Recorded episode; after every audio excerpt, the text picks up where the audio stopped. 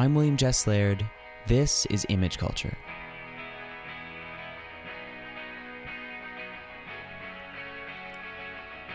My guest today is the photographer Matthew Leifheit. Matthew approaches photography as both an artist and a curator. In addition to his own work, he has published Matte Magazine, a journal for new ideas in photography since 2010. Matthew also spent three years serving as the photo editor of Vice, in addition to writing for other platforms including Time and Aperture.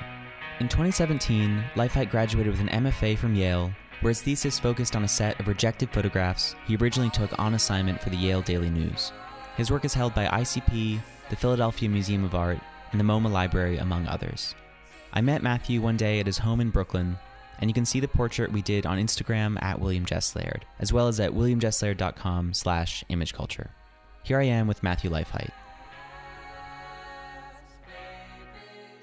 I get my film developed there, and I really love them. What's the name of the Photoshop? Accurate Photoshop. It's in it's it's Fifth Avenue in the Prospect Expressway. It's great. They do a really good job. I know a lot of you know like Teju Cole gets his film developed there. I don't mm-hmm. know. Like it's really it's actually really good, and I just realized that it was going to be an easy subject for a documentary, and I was mm-hmm. having a studio visit with my student Carlos at Pratt, who's like a film photography double major, and he was showing me his like film thesis, which is really good. Mm-hmm. And I was like, I had this idea about accurate Photoshop, and that maybe it would be really easy to make a very a good documentary about that. And he was he was like, I thought I've thought of that too. And so we decided we would do it together. And so I'm not paying him; we're like collaborating on it. It's like a 50-50.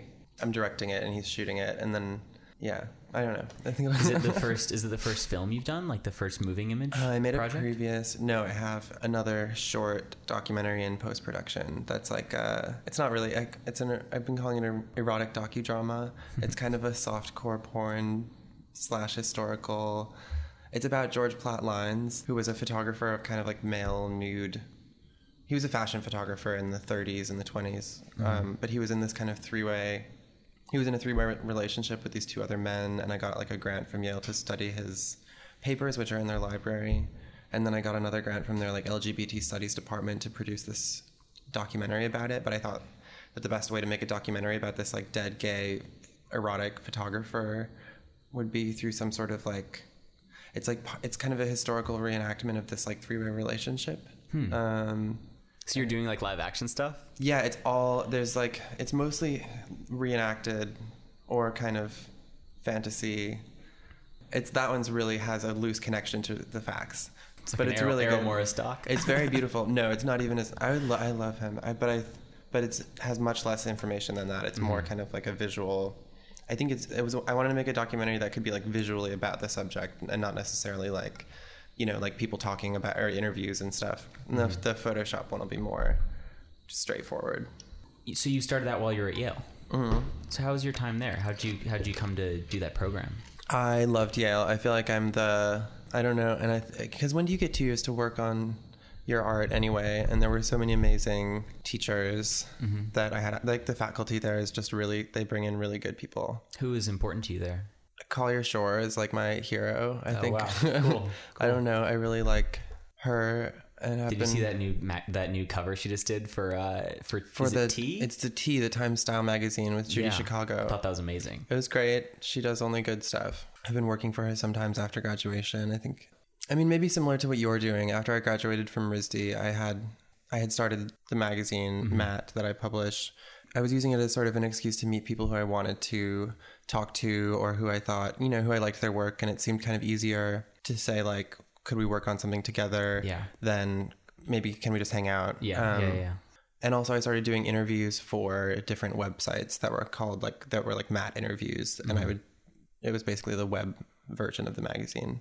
Anyway, that's to say that I think I had sort of sought out my own teachers or something in a certain way. Like I had fig- I had made relationships with mentors who I wanted to know how they had made the work they had made or you know how they had had the career they had. And so grad school for me was like I guess I got a few more people like that out of it, but it was really a chance to like in the real world, every time you meet with someone, I feel like about your work, usually you have some um there you you already like each other you're already interested in what the work is you already are kind of interested in doing something together or something like that and you rarely get someone who's you know, in front of your work and obliged to talk about it who really doesn't like it. And I feel mm-hmm. like that is like, and who will say it to your face. Like, and, you know, usually in the real world, people will only say things like that behind your back, but I really appreciate. Do people say bad things about your work at Yeah, Yale? people would say really bad things sometimes.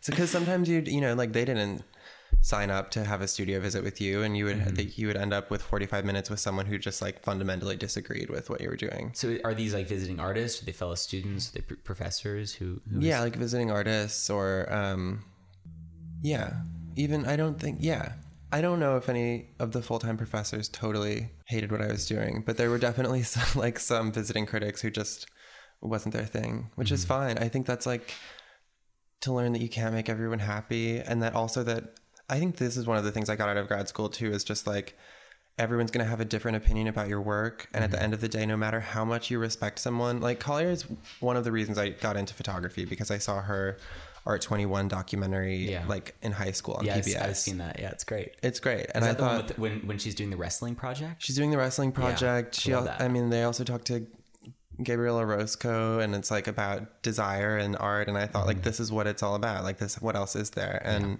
here's the thing is that even like even someone whose work you respect infinitely like that is not going to be able to tell you what your art is about you mm-hmm. know? Like at the end of the day it's just a, it's it is like a lonely thing you know? It's like a thing where you have to find it in yourself and it has to come out of you and no one's really going to be able to tell you you know? It's good to have you know good feedback and good guidance and i so value the people that i can show work and get honest opinions from but at the end of the day it's kind of like you've got to f- find it in yourself You're at RISD before Yale, right? Mm-hmm. So what do you see as the difference between those environments? i don't know there's not a lot of photographers that come out of RISD. it's not really a yeah, I've noticed that. Yeah. I went to RISD because I really wanted to. I loved, I had gone to like pre college there and I thought, and Providence is beautiful. And I loved, I wanted to go someplace that had actual academic classes rather than some art schools that I had applied to, like where it seemed like that stuff didn't matter at all.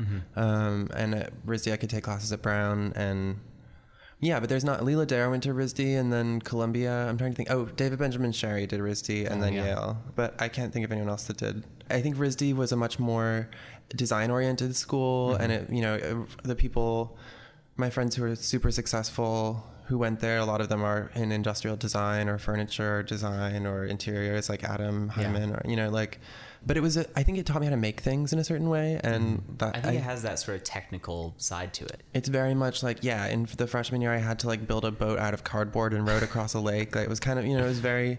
I think at Parsons, so I'm teaching now at Parsons and SVA and Pratt and Yale, and I think Parsons especially is a place where you could go to come out with a very slick portfolio, but maybe it's less hands on. SVA, that's definitely the case from mm-hmm. what I've seen. Is like much less folk, and I think both of those schools also don't have a foundation year where you have to do a lot of figure drawing and. I really learned a lot. I've been realizing lately that how much I actually got out of figure drawing and all of that tactile, like hands on stuff in the first year because I think that I hadn't really been looking, I hadn't really been seeing in my life previously to that. And it was like someone, for, for me, it took like, you know, like hours of charcoal drawing nude figures and someone being like, no, the foot doesn't look like that. Look what the foot looks like. You know, it was like someone telling me that I had to look harder. Yeah. And, and then you realize like, wait, maybe I haven't, you know, like, I think a lot of people have this realization when they start art school or something. It's like everything has been designed. Like Yeah. someone designed every single thing in the world. And like, It's it's, overwhelming. it's, it's, yeah. Somehow it doesn't, um, you know, I hadn't realized that earlier. Yeah, Anyway. you kind of you kind of break through a threshold, you know. Yeah. You're like, oh wow, everything and everything becomes really interesting once you really really look at it. You're you like, know? yeah, someone made all the decisions to go into this menu at a Chinese restaurant, and like, what are the, you know? Yeah. But yeah, so I think that's what I. RISD really taught me how to make stuff and gave me an appreciation for physical things. And actually, my thesis at RISD was Matte Magazine. I thought I would, I was, um, I did an issue of my own work when I graduated, and I had published. I guess that was the fourth issue by the time I was out of there. And So you I- started the magazine while you were at RISD. yeah, it was in my junior year, and I started it to.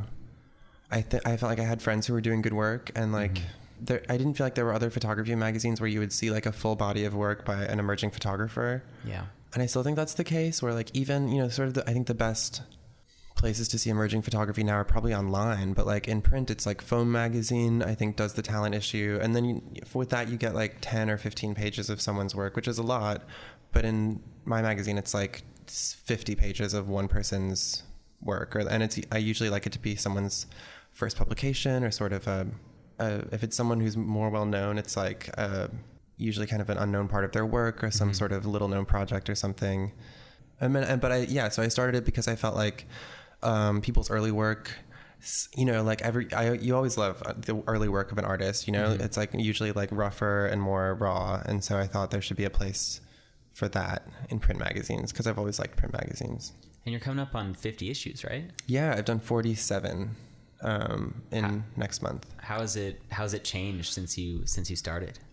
It's changed a lot. It's like the first issues were stapled together, but it mm-hmm. was like I've always I've never been interested in even though I just said I, you know, appreciated learning to make things as far as the magazine goes, I always wanted it to be something that was commercially produced so that it could I never was interested in printing it myself or binding, you know, stapling it myself because I always wanted it to be on a bigger scale than what I could produce myself. And so, yeah, it's it, it was right when on-demand printing had gotten good enough that you could reproduce photographs. I felt like for the first time in a magazine, um, and then that also seemed like an opportunity that one person could be a magazine because it was I didn't need like a production staff or you know like it, and I could do it all on my laptop and have it printed. And it still is basically that, except when I went to grad school, I showed it to one of the graphic design students also at Yale, and who is my friend Ben Gans, and he really liked the magazine, but he thought it was too bad that I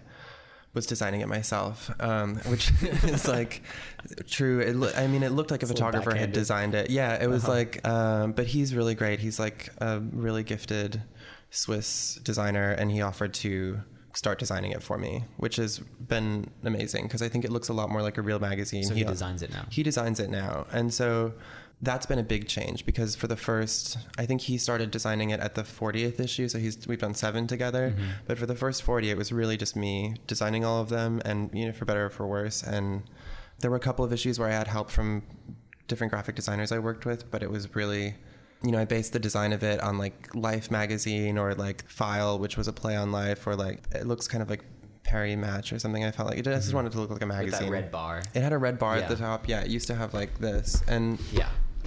Uh, but I think now it just looks like its own thing, and maybe it's not referencing a different design, which I think is nice. I think Ben Mhm. gave it, and I also he also switched so that we're printing it at a real printer now, which is nice. Where it's uh it's just done with like digital offset printing, which is what I had been doing with on-demand services, but now I have more control over. Finally, the cover is matte. It had always been kind of semi-gloss, and I think now it's better because it's called Matte Magazine that it sh- can be matte. And tell, me, yeah. tell me about this issue with uh, with Cynthia Talmadge. Cynthia is the best. She's such a great artist. That's like a really great. Did you meet her while you were Um, RISD? I think yeah. doesn't Adam. I think Adam knows her as well.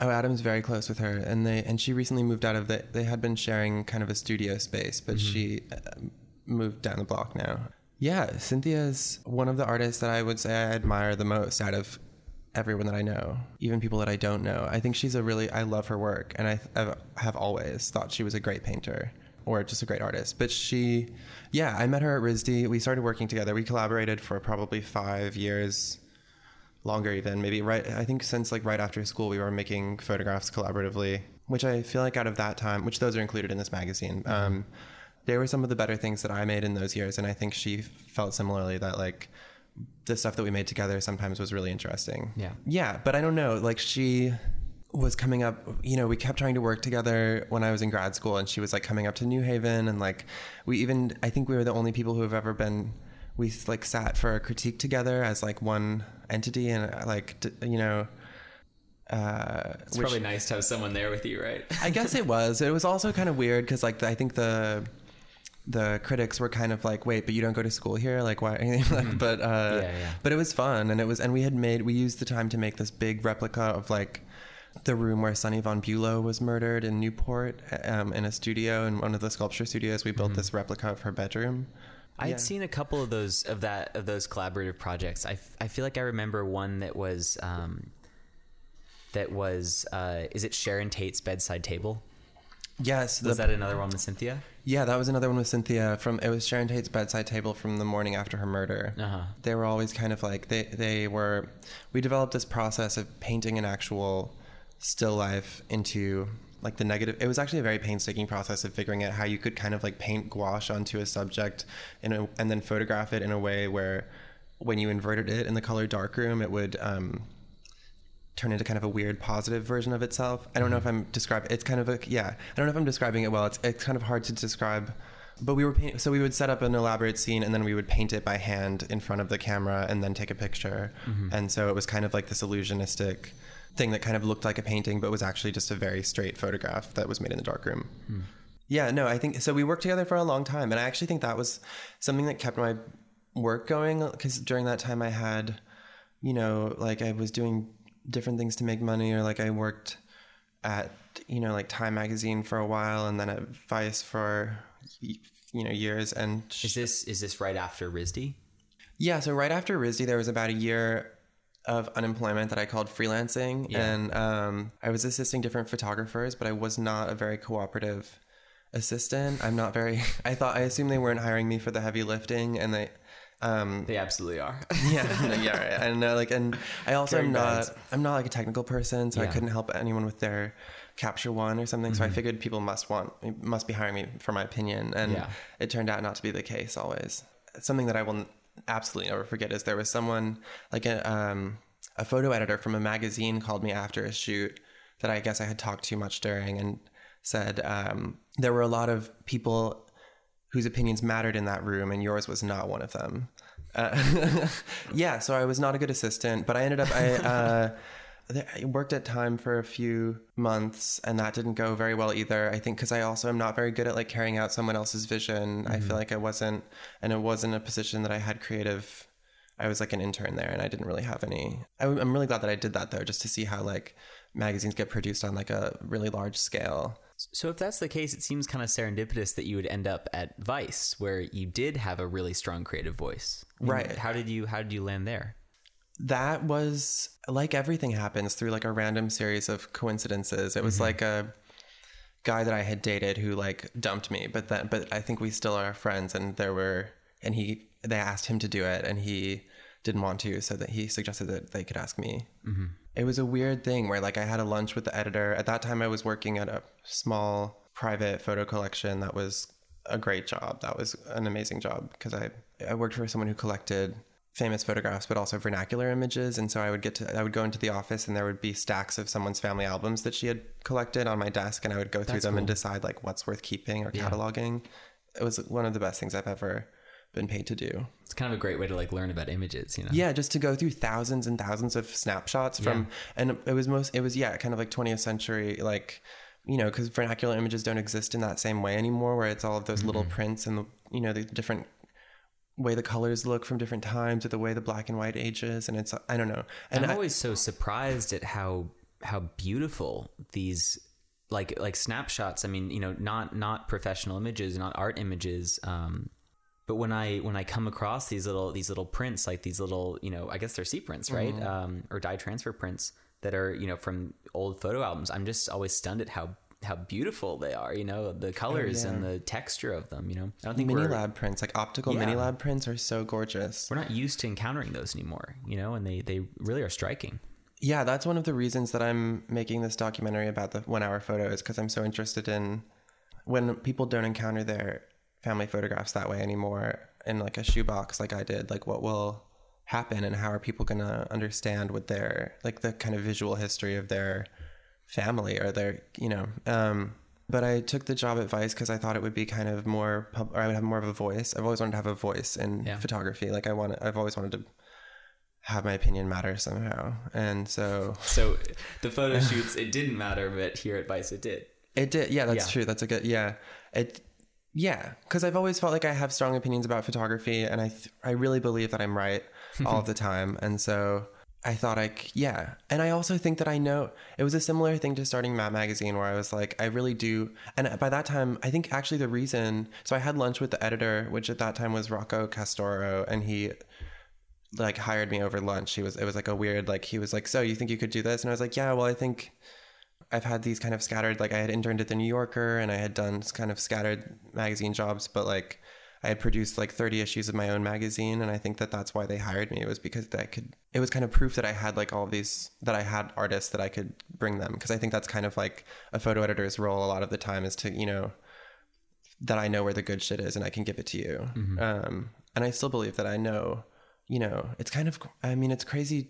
It is sometimes crazy to see the things that get published in magazines and to think, you know, I know all of these. My students, my you know, sophomores at SVA sometimes I think could do a more interesting job than the same photographers from the 90s who are still doing all the photos for Vogue or you know what I mean? Like I really do think and so that was kind of the why I started the magazine uh, why I started Matte too was because I was like I actually think I know a lot of people who are doing really good work and it's so easy to get overwhelmed and start thinking that you know like everything's been done before and there's you know it's so hard to make something new and actually I think there's so many new things being made that I, I that are really good that it's it's almost overwhelming to keep up with yeah how much good photography is being made. And but I, so i think there's not that much of it that gets attention.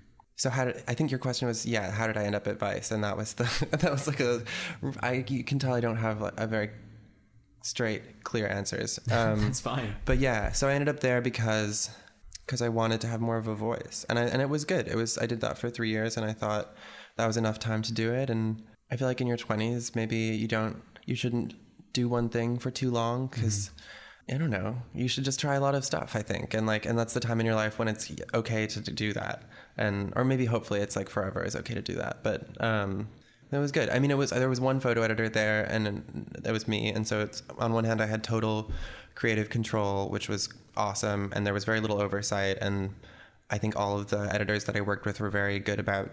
I was the one person there who was the the photo person, and mm-hmm. so like I think they really allowed me to have that be my domain, and didn't really Intrude. I also wasn't that interested in their opinions a lot of the time. Of like, you know, like of course you work with other pattern here. people on like, yeah, no, there was like, but sometimes it was like if someone from like the marketing team is trying to tell you about like, you know, why one thing's good and one thing's bad, it's like I, you know, not that interested in Mm-hmm. you know, because I actually do dedicate my life to like looking at photographs and caring about the just the fine the fine detail. I, I feel very lucky actually that I get to care so much about the the intricacies of photographs or like, you know like but it's actually something that I've dedicated like more than a decade to and almost ex- you know I do like this publishing stuff within photography and I take my own photographs but I really do feel that I operate only within photography I don't know even anything about other art mediums really So during this time, you you graduate from RISD, and you're really what you're practicing is you're curating all the work around you. I worked so, at a pot farm in between too for a while in California which was great sorry I was curating That sounds like an interesting story. That was when I got fired from Time. I moved to California for a little while. Like many time editors before you. Right. And it was uh, important thing to just like step back for a minute and realize that that job, when that job didn't work out, it felt like a big failing to me because I hadn't super failed at anything before or like no one had told me that I was failing. And I think it was a really good reality check to be and and you know and kind of taught me like how high standards are and actually just how office culture works and stuff. And so mm-hmm. I came back and I thought I'm going to invest in my own work and in my magazine because no one can fire you from your own projects. Mm-hmm. And and I also can do whatever I want in them and so I got a job working retail for a few months even just because I, I figured that would pay the rent and I could focus on the things that I cared about mm-hmm. I guess I'm thinking if all this time you're sort of looking at everyone else's work and curating things and doing work and publishing, what was the effect on your own on your own work? What kind of stuff were you producing when you left RISD, and how did that change between RISD and, and perhaps Yale? oh yeah That's what was it a, a six year period?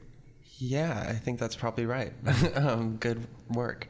I and actually, someone asked me this. I was my friend Farah and I, who I think she said that you Farah also she might come by actually, but Oh, great. um, Great. she's like one of the best people that I got out of. What I really got out of grad school was like a more community and like actually someone like she's coming over to look at new work that I'm making because there's only five people that I trust enough to show someone first, and that's like one of them. Yeah, but uh, her work is amazing. her work is great. I Yeah. Luckily, so do many other people. I feel Yes. she's gonna, Many, I'm, many, many I'm not worried about her either. But um, my work has always been something that I do for me, I guess. And it's like, I, so yeah. So Farah and I were in Florida doing this. We did like an artist talk at a small school there together. And afterwards, someone's question was like, one of the students was, "You." It's like if you look at all of this good photography all the time, doesn't it get overwhelming trying to think, you know? to make work yourself? And it's it was, I thought it was a great question because yes, I f- feel like I seek out and work with the most talented people that I can find, and I want those people to be my friends in my community. But like, it also does sometimes get overwhelming to look at their success or their work and just how you know how good some of these people are. But I mm-hmm. think the the answer is that like I don't actually make work for other people. It's I make art because like I can't not and because I have to do this thing every day that's kind of compulsive and because I feel like I have a lot of things to express and to like you know like to get out of me and and because I've worked in other I've never actually made money off of my photographs really. I've never I don't do any commercial work. No one asked me to do like you know fashion not that that pays but I've always worked with photography in another way that wasn't my own photograph. So it's my photos have always been able to be kind of like a sacred A pure thing to me. Uh, yeah, something that I don't know, which is for better or for worse. But I think yeah, when I worked at Vice, I would commission myself to do things if I thought if there was something that came along that I thought was uh, would be more would be good for me and I could do better than other photographers could, I would just take it. Which is what other people who were photo editors before me there did like Ryan McGinley or Tim Barber would do, shoot assignments. Liz Renstrom, who's the photo editor there now, also does assignments herself. Do you remember uh, an assignment that you really enjoyed doing? There was like the gay oil workers of the Bakken oil field in mm-hmm. North Dakota. Yeah, I saw that. Which Yeah. was great. I loved doing that. Tell me about that. That was like crazy because I had there were some contacts that the writer had written the story before and I went there for like 4 days and was supposed to photograph the people the writer had talked to and it really turned out that no one no one in that you know people in the oil industry do not want to be photographed for an article about being gay you know like and Yeah, it's a tough. it was really to be in. hard and but it um and so i thought the photos that i got of you know that i was i ended up going on Grindr and like asking people to take their photo there and like that was led to some interesting things. And i photographed this one woman i think but for me what i'm what i've that one there was just one portrait that didn't run with the story that was unrelated to what i was doing of this. She was a roustabout who was like sort of a very beautiful, tough, androgynous looking woman, and I that and I think to be like a queer identified woman in that space was actually maybe a little easier than for a man because you could kind of the sense was that it was it would maybe kind of you could be one of the guys on the I don't Yeah. you know I was just taking photos for this I didn't I, I don't know that much about this world but but yeah what I realized I, I feel like I used to think that I could go into a environment like that and take photos for four days and have you know do kind of and kind of cover it or at least get sort of the surface or something of some, but now i really feel like i'm so slow and i don't like you know and it's usually i you know if i'm trying to get one thing i end up with something else or like i i really feel like i could work on a single project for like years and years now and still not express everything that i want to about it you mm-hmm. know Yeah. and I feel like maybe it's okay that maybe not every photographer is like built to be kind of like a first responder and like maybe I'm more of like a it's a slow process for me of and of and especially with my own work of like because I am very harsh about editing it and like I and I think I experience a lot of failure in my own work. I think m- most of the pictures I take are very really really bad. And for me if I get one good thing out of a week or a month of trying every day, that's pretty good. Mm-hmm. Well, I guess uh, what you're talking about is it's almost a it's almost a bit of a side effect of digital culture mm-hmm. because there is like some sort of um, you know I don't, I don't know if you photograph digitally or or you know with analog technology, but I think that there is kind of a pressure like if you take a photograph, like you're expected to put it up somewhere or publish it within you know a week or two weeks because it's possible to do that. And there's a lot of amazing work that is made really really quickly, but I guess the reality is that it, it's it doesn't always just because you can make something quickly doesn't mean that you actually got it or that you uh, like sometimes if you sit on something and you let it marinate for a while you can start to see it in a, in a whole new light. Yeah. I just have never been like the kind of artist who could sit in a room and think of the best concept and then go out and execute it. Like I think it's so much pressure to always be trying to think of the smartest project or the smartest idea.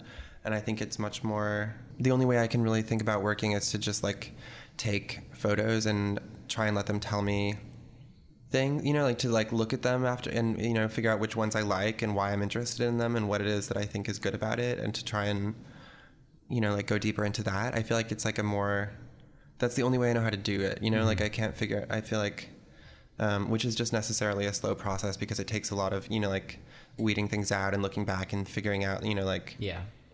I took pictures of like the sunset all summer and i thought i was doing something brilliant. It was like right after graduating and i mm-hmm. thought never i'm not going to use one of any of them. I looked i finally got the film i shot like 50 rolls of film this summer and got them developed and it's all just garbage. But it's fine i think i needed to work i needed to like expel that and like mm-hmm. and i think it actually led me to you know like i think i was just even trying to figure out how my pictures would look in color again because i in grad school i was using di- a digital camera and it was all black and white and because of the kind of need for fast turnaround there was- i was using digital What about the um, the work you did for your thesis at Yale?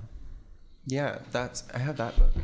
Um, yeah, there's only 20 copies of that book, but I really think it's a great book that should be published. It's um, yeah, I was a staff photographer when I went to school. I thought because I liked doing these assignments for Vice, and I thought, but eventually I applied to grad school. I only applied to Yale. I only applied one time, and I was you know just on, I don't know how I got lucky enough to be accepted because it's everyone is so good when you see you know what the applicants are like. Um, and i had been working full time and i hadn't been able to dedicate you know i had been doing my collaborative work with cynthia which was part of what i applied with. I had been doing some kind of street photography honestly. Like i don't know. I was doing like uh, I was doing whatever I could, and I applied with some like commissions that I had done, like mu- portraits of musicians. I had photographed, like weird stuff. But Yeah. somehow I think maybe they could understand that this was what I was able to fit in on the side of my full time job. I so, but I when I showed up at school, I uh, got a job photographing for the school newspaper, um, the Yale Daily News, because I like having assignments, and I was interested. Kind of like when you're in, you end up in New Haven, and it's always kind of like, what am I going to photograph in New Haven? I've always thought about Like- that uh, with the with the Yale photographers. If you're living in New Haven, like where do you where well, do you, you, can do like like Richard Mosse would go on like military embeds like during school. Like he would be like photographing in Africa during the week or something. You know, like That's but so crazy. it's really wild. And but I've always felt like my my work needed to be in front of me. You know, like it, like you li- need to live near it. I've always felt yeah, I've always felt like I should for me I'm interested in things that are immediately at hand and like I think that the photograph can be the thing that elevates that into being something special. Mm-hmm. And I feel like most of the mo- most moving experiences I've had with photographs have been kind of plain, you know, it's not like the subject was really the thing that brought the magic to it. It was like the way that someone looked at it. And I th- like one I made a I um I went on a date with someone in the drama school when I got there and he was it was this actor who was very he's actually really nice but he's very self-confident and he was saying that he he was like I'm a good enough actor that I could read the back of a cereal box and make it riveting you know and like I actually think I feel the same way about photography like I should be able to take anything as my subject and make it interesting because of the way I'm photographing it yeah so and that was so I thought so I was like oh I'll just photograph Yale I'll photograph like school plays and um, the rehearsals for you know ballet and Like a school team. newspaper assignment. It was of, it was just the regular. It just gave me a reason to show up at different places and um, you know, really sporting look, events. as you said before, right? Yeah, and it's like usually I would get they would publish a picture of people playing volleyball that I took that you know was what they wanted, but I would get a picture of like the way someone's shirt was changing in the wind or something, and that would be for me. You know, like there was usually something.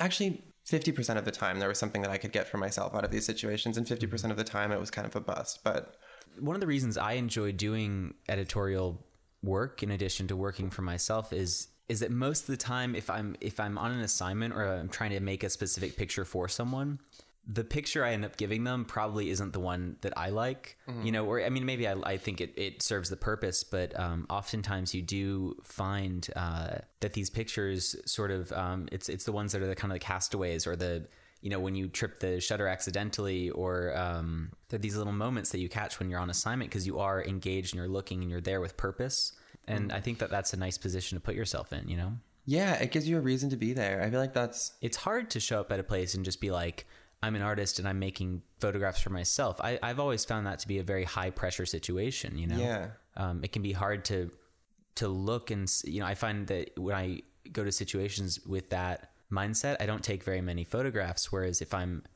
you know i've never worked for a newspaper but if i'm you know at a volleyball event and i'm shooting for the volleyball newspaper or the i mean the not the you know the the school newspaper it's like i'll shoot 200 pictures and maybe one in there is going to be something i really find special Yeah. I mean, I think that's one of the things that photography does best is when I think when you can catch something. That's something that no other medium can really, do, you know, like do in the same way where you kind of can catch. And I think that's, I'm still very traditional in that I believe that that's still at the heart of what we do and like the, and what makes photography interesting.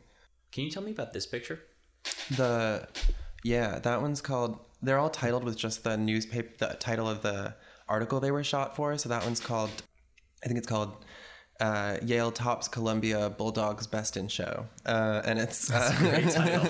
It's a great uh, title. It was the diving team, and this was the the locker room afterward. It was the visiting team's locker room. So this is a picture of a of a, a boy, I guess, uh, in sort of the pool showers, like the communal pool showers, um, looking away from the camera.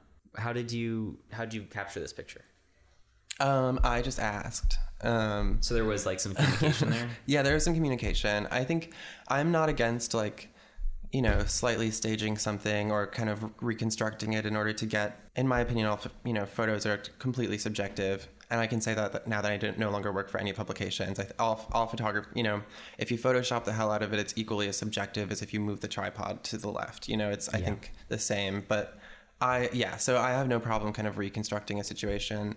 But I guess yeah, the romantic, more romantic way to talk about it is like yeah, it was like a, walking around the locker rooms after the swim meet, and this guy was the last one in the shower, and I just asked. Also, I knew that that room, I had I had taken a picture of that room without the guy in it before because the walls. I had heard of this specific locker room as being kind of a cruisy space, like uh, the same thing about a certain floor of the library that I've photographed a lot A, oh, a cruisy space, like a space a space where you'd pick someone up. for like gay sex Yeah. and yeah and um uh and yeah so this and the library stacks were two kind of notorious locations that i had heard about where things Same at, happened same at Columbia. yeah okay Yeah. yeah. so there's like it was kind of a charged space and also the walls just look like leather or something there was something that i was like oh i just realized i was like the, okay the walls are going to photograph really well in black and white things look good when they're wet Mm-hmm. i don't know i was just i think and that was but it was like because i had done a different assignment photographing the swim team and i had gone i'd done the same thing and no one was in the locker room so it was Mm-hmm. kind of it was another thing where like if i you know that only happened because i had almost done like location scouting before or like you know it was like i happened over as a product of a long period of time and not something that i could have just done like spontaneously I, I I've always been attracted to that photograph since I saw it. I think for the first time at the um, at the Yale MFA show at Danziger Gallery. oh yeah and it's because I've also always been attracted to those to those like pool communal showers. I mean, they really have like this weird. Um, it's a very strange environment, and it's very alluring. And I always think of. I actually see the book over there, that Rineke Dijkstra image. Do you know the one of her exhausted in the in the in the communal shower? i have to look again no i don't know that There's there's I it might be one of my it might be my favorite one of her pictures and I think it's one of the first ones she really made that that feels like a Rineke Dijkstra image as we know it. It's something she made. She was in a bicycling accident and was really pretty horribly injured. And as part of her Hmm. rehabilitation, they love those bikes They can't get enough of the bikes. um, that's awful i didn't know that um, yeah, she uh, so she was she had been working as a as a you know a commercial photographer and then um, had this horrible accident and had to go through a bunch of rehabilitation. So she swam in the pool uh, to regain her strength, and she did this very um, very simple, very beautiful portrait, a self portrait of her after sort of swimming to exhaustion one day.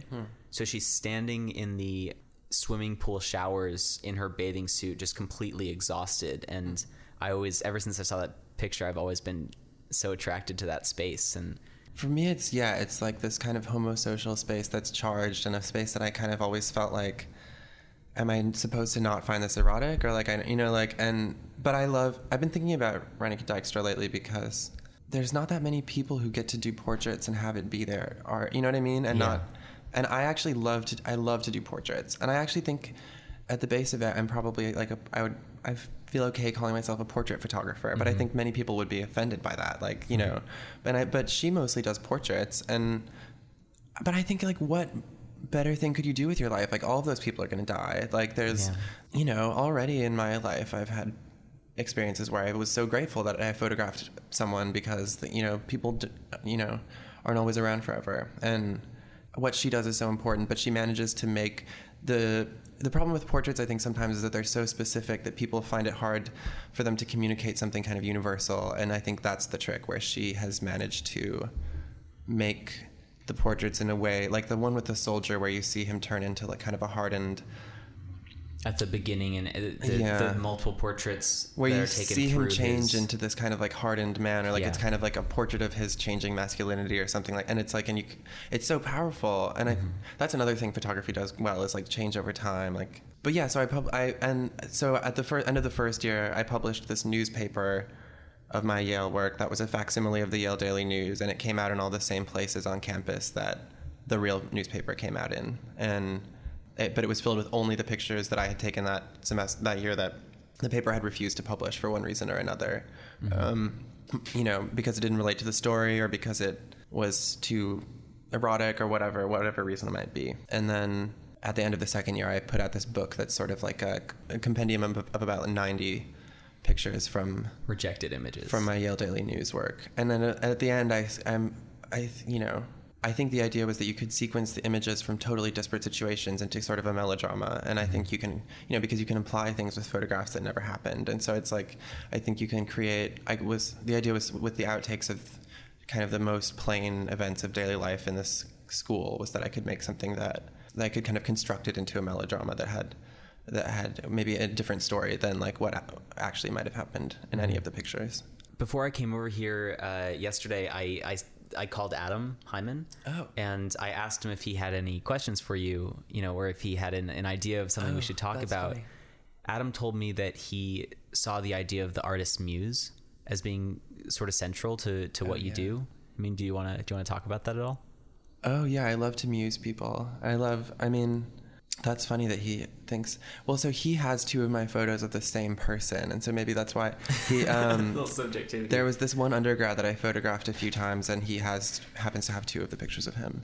No, I've always photographed people that I thought were beautiful. I guess I, you know, I always photographed my friends and stuff like that. But lately, I've actually been going to this territory, which is kind of a more traditional artist model kind of like I've been actually hiring figure models that pose for drawing classes and stuff like that. Um, It's more of a formal relationship. yeah, it's almost like you know, the it's an older model of kind of how Picasso, where although he was also I don't sleep with them, but the um, uh, you know, it's kind of like I pay them a little bit for their time, not much, but they and they you know, it's a working relationship where they pose and they, and I take pictures, and but I do have sort of I've been photographing all of these. So when I graduated, I moved back to New York, and I thought I was so tired of. I felt like I had been trying to like infiltrate secret societies at Yale, and like I was photographing kind of in, you know, I felt like I had access to these spaces that people don't usually have access to, and I felt some obligation to show them, or to, you know, I felt like I would like to show them. Mm-hmm. But it was a kind of an exercise in photographing people who didn't want to be photographed necessarily, mm-hmm. or you know, or have that their images shown, and in this context. And so, I thought it was just so nice that when I moved back, that there are all of these, you know, mostly like gay men on Instagram and you know Tinder and Grindr and all these apps and stuff where you could just get someone to pose for you who just wants to be seen. Like there are so many people who just in New York who just want attention. So yeah, I started doing these shoots in the past year that are kind of like I stage little funerals for them. I invite a guy over and I you know, and this is sort of what I've been doing lately is where I have like I jokingly have been calling them twink funerals, but I think that that's maybe offensive to the people who are in them, and I don't mean it that way. They've all been very nice, but um, it's usually like young gay men in their twenties in some sort of dark floral environment, and I've been. Wait, so how is it a funeral? I mean, they're on the ground and they're covered in flowers. Um, Eyes opened or closed? you know, it's like usually I'm trying to draw out. Usually there's one frame because it's like I, f- I feel like I I loved the their portraits mostly. These are very close up and like the shoots are done like nude mostly, but they're not. I I'm really just showing people's faces, mm-hmm. and they're the photographs are actually very dark. Like the they're I'm using. I'm really underexposing the film with the idea that I just want like an image that's barely holding on to the negative, and it's kind of like so I get these very dark things where you just see kind of parts of people and what is the nature of that interaction like i'm always very curious when i mean you can it, it, the nature of an, an interaction with with any portrait is always interesting because it is a sort of dance you know between where you're kind of dealing with uh with some ideas about like what it, what you're supposed to do when you're in front of a camera what you're supposed to do when you're behind a camera how have your experiences been Yeah. I mean, it's different. I, yeah, I had started when I first moved back to Brooklyn, I had started trying to find models on Grindr because I thought they would be more willing to give me something kind of sexual off the bat. But in fact, I found that not to be the case. Like, I, and that, you know, finding people through Instagram or people that I know from many different places is often more reliable actually. And, um, but the interactions are all different. Like they're all, you know, I like meeting. Some of them are really sweet guys, and like they're all actually, you know, and they're giving me their time to do this. And often, and I met with many of the shoots, nothing comes of it that I think I can use. But then every once in a while, you know, and I think it's like a, it's a working process that I've found because I do. I think these guys are beautiful, but I also think I've been casting people who I think look like they could ruin your life, or like they're kind. It's like you know, like Bosie, who Oscar Wilde's the evil twink who ruined Oscar Wilde's life. Like, uh, and I think they're all they all have kind of a Bosie look about them. These people who are kind of because I think there's like what does that look? It's like the dark side of sexuality where you might lose control or something. You know kind what I mean? femme fatale sort of. Yeah, there's kind of some. There's like a danger about them Yeah. where they're these beautiful young men, but it's like there's. A, I often. It's kind of like a. The allure is um, sort of the allure to the loss of control that comes with sex, or to the, Yeah. the darkness of like, which is a scary thing. You know what I mean? Like I Yeah, think it's there, and uh, And do you feel that in the interaction? I mean, is that like a, is that there? I don't know. It's like I some I do I am super interested in the idea that you could have a very professional relationship, like a very professional interaction with a model, but through you know the way that you direct it and the kind of the way that you make the interaction, you can come out with something that looks as if there's a really strong erotic charge or there, that there's mm-hmm. like a some kind of connection. That, but you know, I like that I could conjure that in a photograph. Sometimes, I mean, the, one of the best interactions was there's this guy Adam who came over, and I had explained it as sort of a funeral because I I want people to be prepared that I'm not trying to make something flattering. Like I don't. My friend Will Simmons has this term thought photography, like T H O T, which is where you just take pictures of hot guys on Instagram or something, you know, like and then uh, which I could name a few. Which There's- are which are flattering pictures? yeah, Yeah. there's one called Gerardo Vismanos who does that. Mm-hmm. I'm always shady, but uh, there's um anyway, there's a bunch of them out there, and I don't want to be that. And so, actually, I showed some of the pictures to Collier Schorr, and she that was on the early side, and that was her. She's like, "How are you going to make this just not hot guys in your backyard?" and and so I'm trying really hard to make it, you know. And I, but I actually anyway, so I do. I, I describe it as a funeral, and I tell them it's going to be, you know, I'm not trying to make something flattering. You're gonna, Yeah. I'm gonna make you be like wet and on the ground and covered in leaves or something. And You want someone to be uh, game. I want someone to be game. But yeah, so I, but this guy came over and he, you know, I described it as a funeral and he was like, well, it's interesting you asked me to do this because actually, like a year ago this month, my, my sister died of, um, an opioid overdose, I think he said. And like, and so the idea of doing, I thought maybe that's why you'd ask me, like that the idea of doing this funeral seemed like kind of appropriate this time of year or something. And it's like, actually, I end up just using a headshot. It's not, in my mind, I'm having funerals, but it's actually just kind of these very dark portraits. I am really, in, I feel like lately, so many, so much photography, all photography maybe is metaphorically about death. And I've just become kind of obsessed in the past Very Roland Barthes. six months even well yeah of course but it's just the truth that it's like Yeah. always every photograph's a little bit sad and a little bit morbid and melancholy because it's you know that the time has passed but Yeah. um i've been thinking so much about this and i think i would actually like to photograph death more f- in the face you know what i mean like i would like to actually face up to that and not have my you know i think you know i think that what i'm doing is about death and all portraits are uh, you know involved with mortality but then i actually want the work to be actively about that in a way that it's not yet. So I'm still trying to figure out how to photograph death more squarely. We've talked about Collier Schorr. Is Peter Hujar someone important to you? He's my favorite photographer. If I had to pick someone, he's the best ever. Which was interesting going to his show at the Morgan with my I took my SVA class there and one of the students said this person is not an artist and I thought that was interesting because What was the uh, what was the, the It was just that I think issues. it's hard to see for some people, maybe, kind of the authorship in those photographs at first because it's so straight. The, they're so. I think that's another one where there's no fireworks. There's nothing. There's not usually like a spectacular event, although some of the subjects are very outlandish. It's kind of just very. It's ultimately photographic that work. I think like Peter Hujar's work is so involved with just the fine details of the photo the photograph and how it's printed and the, the way that the interaction of that portrait has been carried out. And you know like the it's about it's it's like i'm having trouble expressing it but it's like i think what this student was saying was like you know when you look at gregory crewdson or someone it's very easy to see how that's authored or like what Yeah. you know how he's an artist and how Yeah, he's and i think it's this same like age old argument of like well what you just took that picture you, know, you just took it you know it's a snapshot or something I straightened her out. We agreed by the end of class that it was a great show. But no, I love his work, and I have done a few interviews with the owner of his estate and all these things about him. Oh, interesting. Um, who owns who owns the uh, Hujar estate? Stephen Koch is who he left his work to, who is a Columbia professor and a writer, and he, I guess, debated leaving his work between Vince Aletti and Stephen, and he chose Stephen. Yeah, I, I just I, I brought um, Peter Hujar up because you're saying you know photography has something intimate, an intimate relationship to death, and I you know especially Oh, now yeah. when I see when I see Peter Hujar's images, I mean that's one of the first places I go. I think of I think of a lost generation of artists, and um, I see a lot of death in that work, even though a lot of it is about youth and these uh, this kind of spirit there. But I I do also see this kind of sense of loss and Well, the only book that came out in his lifetime was called Portraits in Life and Death, and Oh, you know yeah. it's um, Wow. half of it is dead people actually, and he was looking in the catacombs in Palermo, I think, at mummies. I've been trying to figure out how to, but it's like young people die every day. You know, like people.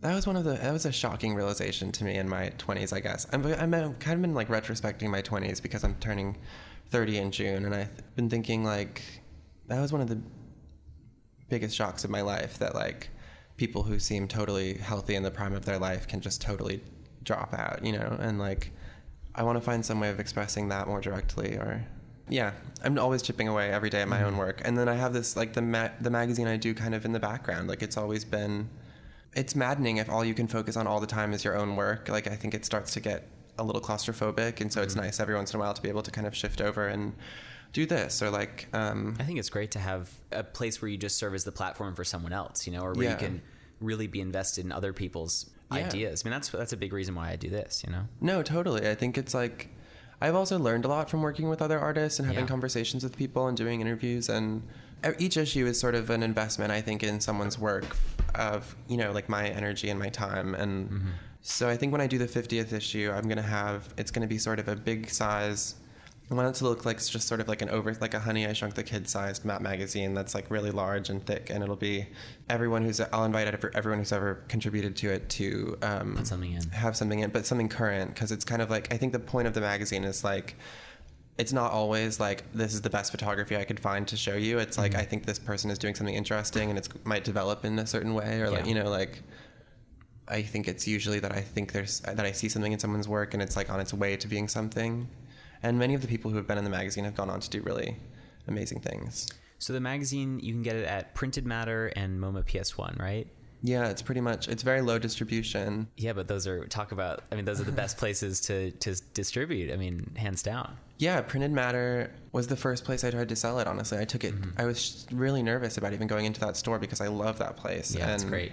I think the first there's this guy Keith Gray who I I was the first person that I um, talked to there, and then Shannon who recently passed away uh, was very supportive of my magazine for years you know like for the past um, you know was always like inviting me to be in the book fairs that he curated. And i think like many people i think many people had a similar experience of him where he was just someone who was very invested in fostering a community and really appreciated projects that were supportive of younger artists and where someone was able to i think he really cared about being able to express yourself without mediation. And i think small publishing is one way to do that. Even zines you know are really you're able to express yourself very directly Matthew Leifheit, thank you so much. you're welcome thank you Thanks so much to Matthew Leifheit, and also a special thank you to Adam Hyman. This show is produced by Sarah Levine, and our music is by Jack and Eliza. You can see more of Matt's work at MatthewLeifheit.com, and you can find Matte Magazine at MoMA PS1, ICP, and Printed Matter. And remember, you can see my portrait of Matt on Instagram at William Jesslaird, as well as on our website, williamjesslaird.com slash imageculture. Thanks so much. See you next week.